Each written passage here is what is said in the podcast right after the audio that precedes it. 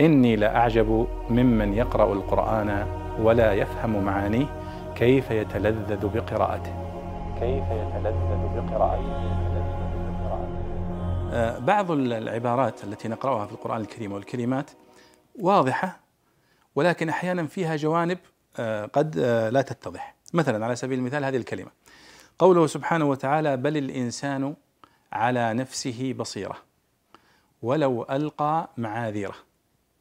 معاذيره معناها أعذاره. يعني الله سبحانه وتعالى يقول الإنسان على نفسه بصيرة. الإنسان سوف يشهد على نفسه وهو أدرى بها.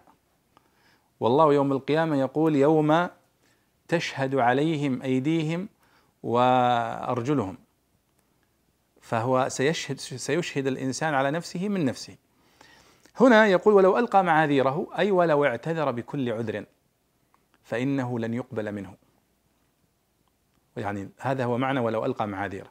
لكن تجدون من من كلام المفسرين أن معنى ولو ألقى معاذيره أي ولو أرخى الستور لأن المعاذير كلمة آه، يقول أهل اليمن للستائر القماش الذي يستر ما بينك وبين الآخرين يسمونه معذار وجمعها معاذير.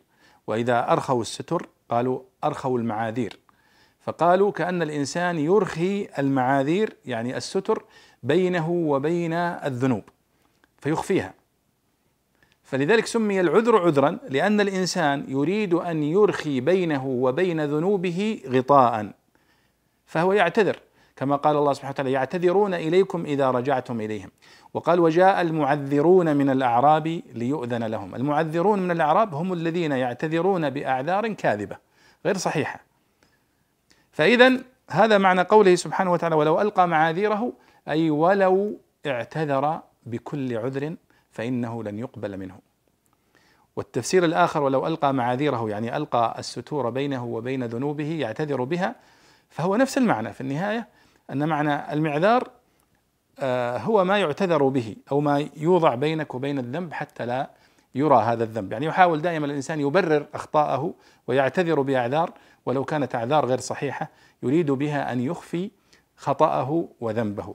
فالله يقول في الآخرة بل الإنسان على نفسه بصيرة هو يشهد على نفسه بنفسه حتى لا يقول أن الذي شهد علي كذب علي.